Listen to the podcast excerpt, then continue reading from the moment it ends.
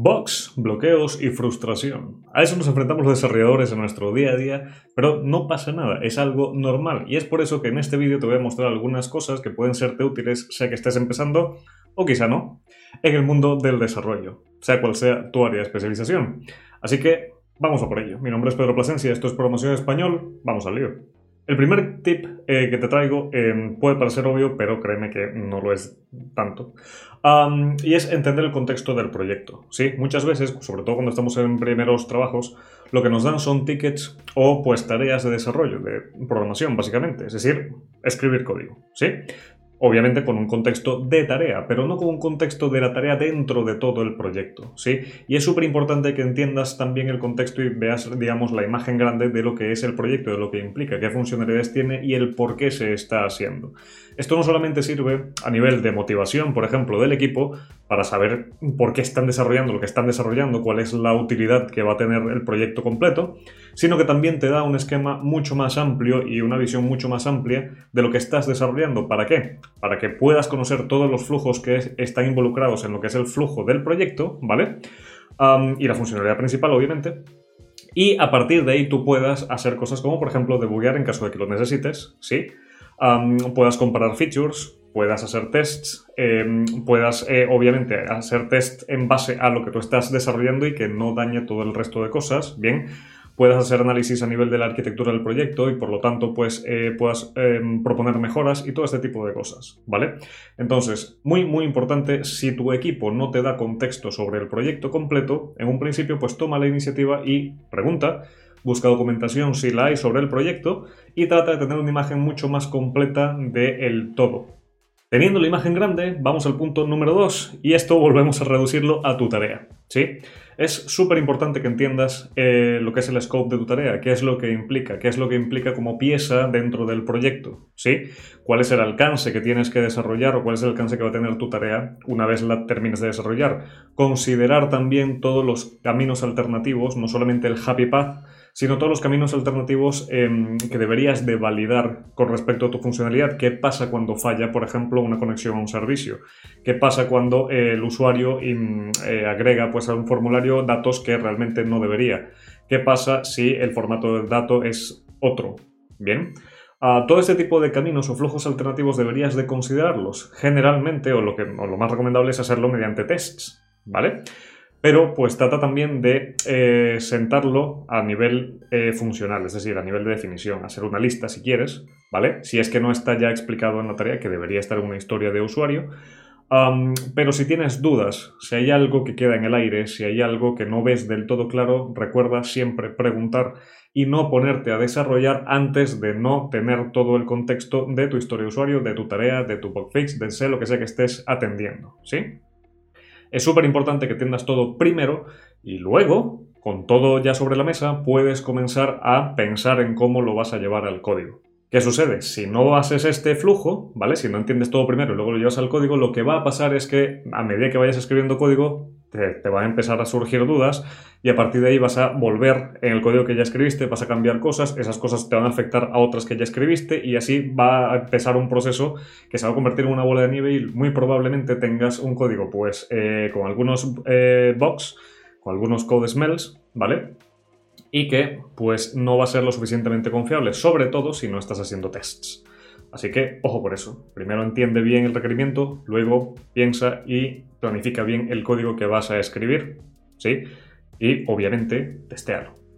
Siempre y cuando sea posible. Punto número 3. Desarrollando las tareas muy probablemente te encuentres un bug, te encuentres con un bloqueo, te encuentres con algo que no sabes solucionar. Es completamente normal. No te sientas inferior por ese hecho, porque no importa qué tanta experiencia tengas, pues siempre vamos a enfrentarnos a algo que no conocemos. Y de hecho eso está bien porque significa que vamos a aprender algo nuevo. Así que, bien. Ahora sí, ¿Qué recomendación hay cuando nos enfrentamos a algo que desconocemos o algo de lo que no estamos muy seguros de cómo eh, hacerlo, cómo implementarlo, cómo atacarlo? Busca en Google, ¿sí? No es algo malo, no es hacer trampa, ¿sí? Para eso está Google, para eso está, por ejemplo, está Flow y para eso está la documentación de lo que sea que estés usando. Sea un framework, sea una librería, sea el lenguaje, ¿vale? sea pues algún motor de base de datos, lo que sea, ¿sí? Para eso está la documentación y para eso justamente eh, hay apoyo a nivel de material teórico y pues obviamente práctico. Eso sí, al buscar en Google, ojo, cómo, buscas en Google. ¿Sí? ¿A qué me refiero con esto? Una cosa que he visto bastante es que tratamos de buscar en Google o tratamos de poner una pregunta en un foro de ayuda o lo que sea y lo que planteamos es la solución completa al problema. E incluso he visto veces que cómo hago este proyecto, ¿vale? Entonces, eh, recuerda que las búsquedas tienen que ser un poco agnósticas al contexto de tu proyecto. ¿Por qué? Porque todos los contextos varían. No hay un tutorial de cómo hacer tu trabajo, ¿vale? Lo que vas a encontrar son justamente eh, piezas y tú tendrás que armar el rompecabezas según tu contexto de uso. Por ejemplo, supongamos que estás tratando de hacer una consulta bien a una base de datos que te traiga dos entidades relacionadas, es decir, que te traiga, por ejemplo, eh, un usuario y el listado de productos relacionados con ese usuario que ha comprado en la tienda antes, ¿sí? Pero no estás seguro de cómo hacerlo, no sabes cómo hacerlo, no pasa nada. Ojo, en Google no vayas a poner eh, y esto es un ejemplo muy sencillo, quizás si lo pones en Google te aparezca, pero lo pongo como ejemplo base. La idea no es poner en Google cómo traerme un listado de productos relacionados a un usuario, ¿vale? ¿Por qué? Porque esto ya engloba tu contexto particular en el proyecto. Lo ideal sería, ¿qué es lo que quieres hacer? ¿Vale? A nivel técnico. Lo que quieres hacer es una consulta multitabla, por ejemplo lo que vas a buscar en Google es eso. Cómo hacer una query eh, multitabla, una query con, eh, o cómo hacer una consulta de dos entidades relacionadas en MySQL. Me lo invento, ¿vale? Pero aquí ya quitamos el contexto del proyecto, la consulta es mucho más agnóstica y seguramente te va a aparecer muchos mejores resultados a nivel de documentación inclusive del lenguaje de consultas que estés, que estés utilizando, por ejemplo SQL.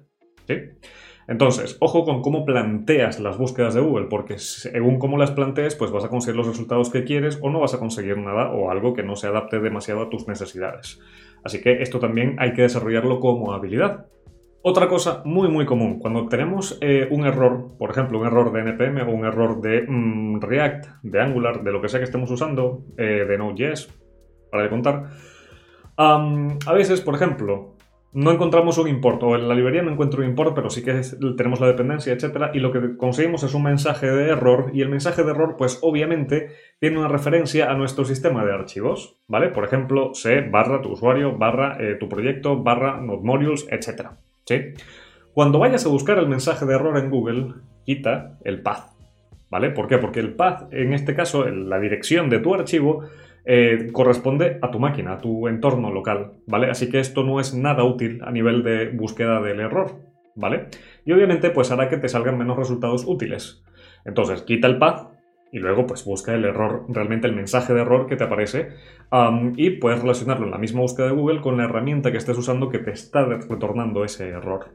Suena lógico, ¿vale? Suena obvio, pero no todo el tiempo lo es. Otra cosa a considerar y que es súper, súper útil es que Google y Stack Overflow no son las únicas fuentes de información con respecto a errores o a issues que puedes tener a partir de una librería, del uso de una librería, del uso de un feature, de un bug que tengas en el código, ¿vale? Sobre todo si el bug viene del uso de alguna dependencia, también tienes los repositorios de GitHub que alojan esas librerías o esas dependencias. Y generalmente la parte de los issues de ese repositorio es súper útil para validar si alguien más ha tenido el problema, el mismo problema con la misma dependencia en X versión, ¿vale? Y allí pues verás todo el log de conversación con posibles soluciones o incluso verás y confirmarás si los desarrolladores que mantienen el proyecto ya han publicado una solución y en qué versión. Esto te ayudará a saber si necesitas, por ejemplo, actualizar tus dependencias, ¿vale? O, esa dependencia en específico, ¿sí? O si hay algún workaround que tú puedas em, eh, realizar, ¿sí? Para poder solventar el error sin tener que Mm, aumentar la versión de la dependencia por X o por Y, por incompatibilidad con tu herramienta principal o con tu framework principal o con tu librería principal, lo que sea, ¿sí? Pero GitHub Issues, los issues de los repositorios, de los proyectos que estás utilizando en tu proyecto, ¿vale? Es una fuente de información súper útil para este tipo de cosas. Otra cosa que es súper útil es, en vez de pegar el error, sobre todo si al pegar el error como tal no te arroja resultados que te sean útiles, bien, es escribir el problema de forma un poco más genérica. Tiene que ver con uno de los puntos anteriores que ya mencioné, ¿sí? en este caso, si el error es X, bien, y pues resulta que no te arroja resultados Google con el error en sí, lo que puedes hacer es escribirle el programa a Google. Por ejemplo, me lo invento, npm no encuentra el paquete tal, ¿sí? Puede ser que el error te diga, pues error en el paquete X, ¿sí? Pero si tú ves la traza del error y lo que deduces es que npm no lo encuentra o que eh, no está en tu node modules, aunque lo ves eh, el package JSON o lo que sea, pues ahí puedes eh, concretar lo que es el contexto y puedes explicarle a Google, mira, tengo este error, ¿vale? Entonces te van a salir distintas soluciones. Obviamente no va a ser una solución específica para el error, el mensaje de error que tienes, pero sí que pueden haber alternativas y según tu contexto y según lo que hayas deducido de los logs, pues allí puedes implementar una u otra solución, ¿vale? Fíjate que hay distintos puntos de vista y distintas aproximaciones que puedes eh, utilizar para llegar a la solución de un error y para buscar la solución de un error. ¿Bien? Otra cosa súper importante, si puedes hacer estas búsquedas en inglés, pues mucho mejor. ¿Por qué? Porque la mayoría de los foros, la mayoría de, por ejemplo, las conversaciones en GitHub Issues, la mayoría de las respuestas en Stack Overflow, etcétera, están en inglés y puedes usar obviamente el traductor de Google, ¿vale? Pero mm, puedes valerte de la búsqueda inicial en inglés y luego traduces las páginas de resultados para pues tener una gama mucho mayor de respuestas. También obviamente hay foros en español y está Stack Overflow que también tiene preguntas en español y todo lo demás, pero mm, para ampliar tu rango de respuestas tienes esa opción. Otra cosa que suele pasar cuando tenemos algún bug que desconocemos eh, o que desconocemos la fuente del error que tenemos, ¿vale? Es que no estamos entendiendo bien lo que estamos implementando, ¿sí? Suele pasar mucho cuando comenzamos que de repente nos encontramos una solución, la copiamos, la pegamos en el código y ya está, ¿vale? Funciona mágicamente. Pero de repente más adelante tenemos un error, ¿vale? O probándolo a nivel funcional tenemos un error y no sabemos bien el por qué. Entonces, algo súper, súper importante, entiende lo que estás haciendo, sí, a nivel de código. Si estás copiando un bloque de código, preocúpate por entender qué es lo que hace ese bloque de código. Por ejemplo, si estás utilizando pues alguna función asíncrona eh, con observables en Angular, sí, me lo invento, y copias un bloque de código de Stack Overflow o de Google y lo pegas en tu código y resulta que eh, ese código lo que hace es, por ejemplo, un pipe con un tab eh, sobre el observer, sobre el observable, perdón, Preocúpate por saber qué es el pipe y qué es el tap, ¿sí? ¿Qué es lo que hacen? ¿Qué es lo que retornan? ¿Vale? ¿Por qué? Porque si no lo entiendes, entonces obviamente no lo puedes manipular a tu antojo. Y por supuesto, si tienes un bug que em, gira en torno a, ese bloque de código, no vas a saber solucionarlo, ni siquiera vas a saber el de dónde viene, ¿vale? Se te va a complicar más. Entonces, siempre, siempre, siempre trata de entender aquello que estás copiando, trata de entender todo lo que estás haciendo a nivel de código. Y si no entiendes algo, no pasa nada. Tienes la documentación oficial de la herramienta que estás usando. En este caso, te vas a la documentación de RxJS, ¿bien? Y a partir de allí comienzas a buscar los métodos. Bueno, quiero saber qué es un pipe, qué es lo que retorna el pipe. Bueno, el pipe hace esto, esto, esto. Ok, genial. Ahora, ¿qué hace el tap? Bueno, el tap te retorna esto, esto, esto. Ah, vale, entonces mi error puede ser que venga desde aquí. ¿Por qué? Porque al ser asíncrono, si yo no me estoy suscribiendo por ningún lado y eso me retorna una promesa, entonces pasa esto. ¿Sí? Entonces, ojo con eso, eh, porque lo he visto mucho y pues mm, hay que preocuparnos también por entender lo que estamos haciendo. Más allá del que funcione o no funcione, el por qué funcione y el por qué no funciona es importante. Además de que obviamente aprendemos así. Siguiente consejo, no estamos solos. Sí, recuerda que estamos en un equipo de desarrollo, generalmente, ¿vale? Si tienes un equipo de desarrollo, si estás trabajando con un equipo de desarrollo, pregunta. Si todo lo demás ha fallado, si no has conseguido eh, la fuente del box, si no has conseguido alguna solución, si no has pensado alguna solución, pregunta. Bien, para eso está el equipo. Tienes ahí pues eh, otras personas que también desarrollan, otras personas que pueden tener más experiencia que tú. Pues si hay un senior en el equipo eh, y tú eres junior, pues guíate del senior. Si tienes un mentor dentro del equipo, pues guíate de tu mentor, ¿vale? Pero pregunta, preguntar no es malo. Y muy probablemente aquello que hayas durado un par de horas tratando de solucionar lo vas a resolver en 10 minutos, sobre todo si la otra persona ya ha tenido el mismo problema y te puede decir, mira, esto se resuelve así, así, así, por esto, por esto y por esto. Eso sí, pregunta para que te, o sea, pídele que te explique bien el por qué, eh, para que tú también lo entiendas y no te vuelva a pasar y ya lo puedas identificar mucho más rápido la próxima vez eh, que, pase, si es que pasa.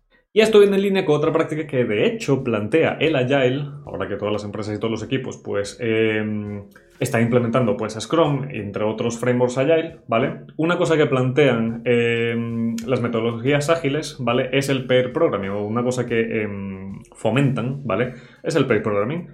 ¿Por qué? Porque justamente agilizamos lo que es la resolución de problemas y agilizamos también el aprendizaje de todos los miembros del equipo de desarrollo. ¿Para qué? Para que tengan mucha más experiencia a nivel práctico y pues tengan mucho más feedback y el código se vaya limpiando con sesiones de pair programming. Es decir, vayamos mejorando todos eh, a partir de lo que es la comparación entre distintos puntos de vista entre desarrolladores. ¿Sí? Entonces, eh, no te estoy diciendo que desarrolles las ocho horas de tu trabajo pues con otra persona aquí en el otro lado de la, de la cámara, ¿vale? Pero si puedes hacer sesiones de programming, sobre todo si tienes alguna duda o algún problema, pues esto va a ser súper, súper útil, no solamente em, para ti, sino para la otra persona también. ¿Por qué? Porque justamente de estas sesiones nacen debates a nivel de por qué lo estás haciendo así, pues podríamos hacerlo de otra forma y siempre es mejor eh, conocer otros puntos de vista. Por eso se recomienda cuando estamos estudiando y después también leer código ajeno. Bien, porque esto nos da una visión mucho más amplia de distintas maneras en las que podemos abordar un mismo problema. Otra cosa súper importante y súper, súper útil son las trazas de error. Sea que las hagas a través de un logger, de un debugger, de un console log Vulgar ¿vale?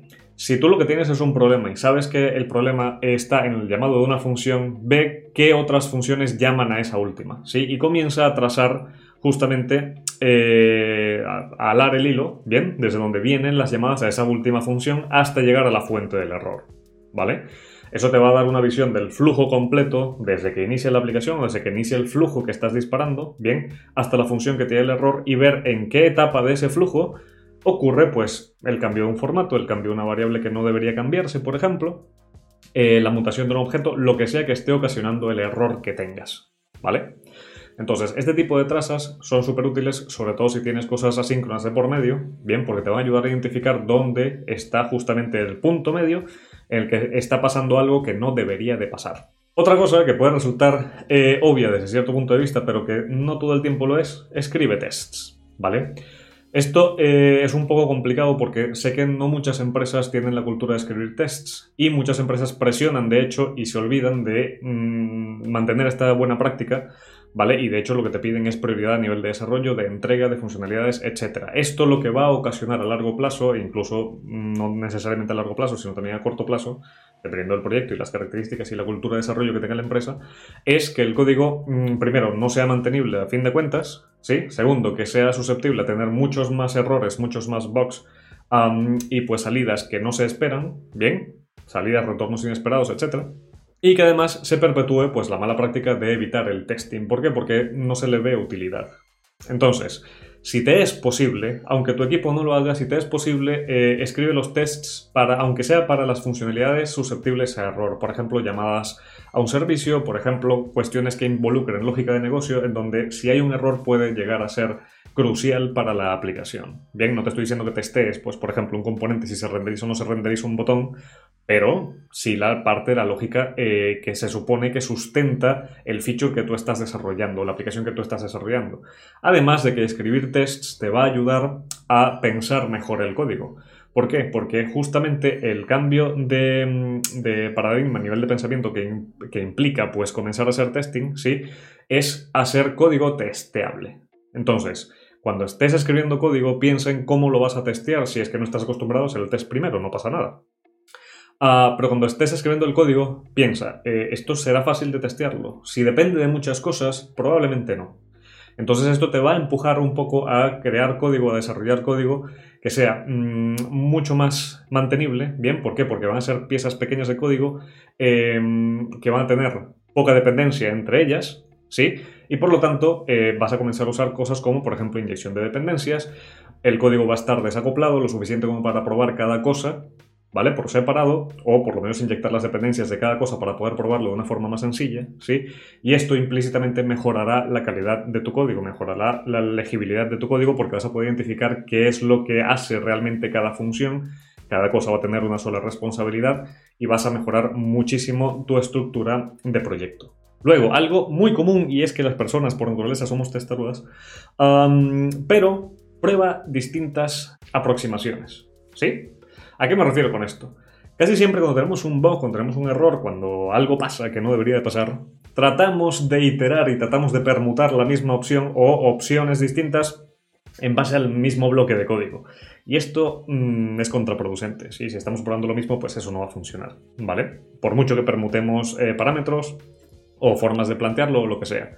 Entonces, algo que sirve muchísimo, y esto también puede venir de sesiones de pair programming, es darle una vuelta de tuerca y decir, ok, mira, ¿qué pasa si no lo aplico de la forma que lo estoy aplicando, sino que pruebo otra cosa? Hago una prueba de concepto rapidillo de eh, vamos a abordar el problema desde otro punto de vista. Mira, en vez de hacer esta función, pues voy a hacer otra que apunte a resolver o a transformar los datos o a sea lo que sea que queramos hacer eh, de otra manera, ¿sí? Entonces, esto nos lleva también a identificar, por ejemplo, eh, si nos viene bien utilizar algún patrón de diseño específico, ¿vale? Y es súper útil para desbloquear problemas. ¿Por qué? Porque a veces El bug no es más que pues, una mala aproximación de la resolución de un problema y tenemos que aproximarlo de otra manera y ya está. ¿Sí? Entonces, no eh, dejes de considerar distintas soluciones o distintas aproximaciones a la resolución de un mismo problema. Y hablando de problemas, aquí entra también Git, ¿sí? ¿Por qué? Porque recuerda que además de que estás trabajando en equipo, además de que tienes eh, internet básicamente, además de que ah, puedes hacer sesiones de pre-programming, etc., ¿sí? Tienes Git. Es decir, si tú tienes un problema ahora mismo o el proyecto ya tiene un problema, tiene un bug, ¿vale? Que antes no estaba allí, tú puedes volver en tu herramienta de control de versiones, ¿vale? Puedes volver a una versión anterior donde eso estaba estable y comparar. Bueno, ¿en dónde, en qué punto de la historia de mi repositorio se agregó aquello que me está dando problemas ahora? ¿Sí? Y a partir de ahí es mucho más fácil identificar comparando los logs de Git y pues obviamente el árbol del histórico del repositorio en un branch específico, pues eh, de dónde salió el, rollo, ¿vale? Entonces, uh, usa Git, ¿sí? Aprovecha Git, uh, sea para volver a una versión estable y comparar, o pues sea para mm, etiquetar este tipo de versiones estables, que eso debería ser en cada release, por ejemplo, etc. Pero lo tienes ahí y lo puedes usar. Una cosa un poco menos probable, que pero que también a veces puede dar problemas, es el entorno. ¿sí? A veces tenemos un proyecto, cuando nos integramos a un equipo ya hay un proyecto comenzado, bien, y nos tenemos que integrar a desarrollar para ese proyecto, pero resulta que el resto del equipo, lo tengo o no lo tengo documentado, pues tiene eh, ciertas dependencias con ciertas versiones específicas, ¿sí? Y pues a veces hay procesos de integración con por ejemplo, eh, servicios o pues engloban la aplicación pues, en un iframe o lo que sea. Y algunas versiones de dependencias tienen que ser exactas, tienen que ser específicas. ¿Por qué? Porque a partir de ahí rompen compatibilidad con alguna otra cosa que forme parte de nuestro ecosistema. ¿Sí? Entonces, em, en caso de que el error venga de afuera, pregunta, bien, eh, valida que tengas el entorno ideal, valida que tengas el entorno del resto del equipo. Esto se puede solucionar, por ejemplo, utilizando contenedores de Docker, ¿sí? U otro tipo de eh, virtualización de un entorno, ¿vale? Para tener todos al mismo entorno y tenerlo todo de forma eh, uniforme. pero si no es el caso, pues eso, valida la versión de las dependencias, valida que tengas todo exactamente igual, que tengas el entorno bien configurado, porque a veces también surgen errores fuera de nuestro código. Sí, que tienen que ver más con el entorno y la configuración del entorno. Por ejemplo, nos falta una variable de entorno, eh, tenemos una versión de Node superior o inferior a la necesaria, mm, de Java, y para de contar.